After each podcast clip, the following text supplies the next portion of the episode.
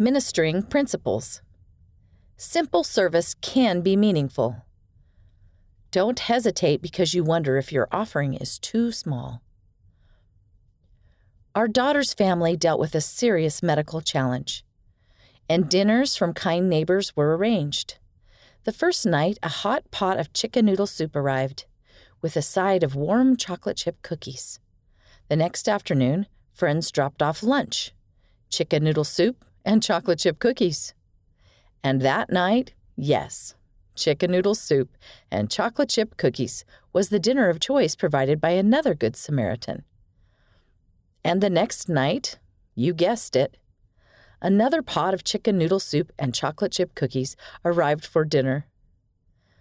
This isn't just a funny story about chicken noodle soup and chocolate chip cookies. It's a story of caring for a sister and her family in need. With each spoonful of soup and bite of chocolate chip cookie, our daughter and her family felt loved and supported. Each pot of soup and plate of cookies was made from a different recipe unique to each sister. Isn't that the way we are in our service? We reach out in our own uniqueness, with our own ways, and personally inspired recipes. We don't get hung up on what we do, we just do it.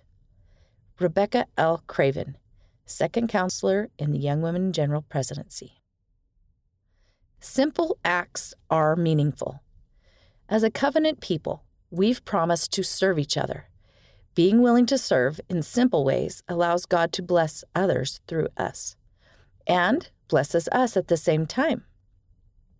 An act of service that's simple is no less meaningful.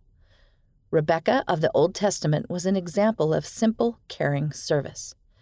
When travelers came to her home and asked for a drink from the well, she gladly served them, and then went beyond by offering to draw water for their camels.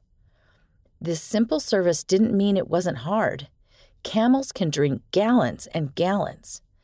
And yet she served willingly, filling the trough and running again to draw more water until all ten camels were done drinking the life giving water. Rebecca expected no glory in return for her simple service, but by demonstrating her character, she was welcome into Isaac's family and blessed generations through her son Jacob, the father of the house of Israel. See Genesis 24. Principles to consider. As you consider your opportunities and assignments to minister to others, consider these principles illustrated in the stories. Simple service can be meaningful. Don't wait until you have a perfect pot of soup. Jump in and do what you can when you see a need. Don't be embarrassed by what you have to offer. When we are willing to do what we can with what we have, God can make a lot out of a little. See Mark 6 34 through 44. The Lord loves effort, and effort brings rewards. As in the story of Rebecca, God can use our simple efforts to serve and bless us and others sometimes for generations to come. What can we do? When you see an opportunity to serve, don't wait because you wonder if you have anything to offer. God will bless you and others for your willingness to serve.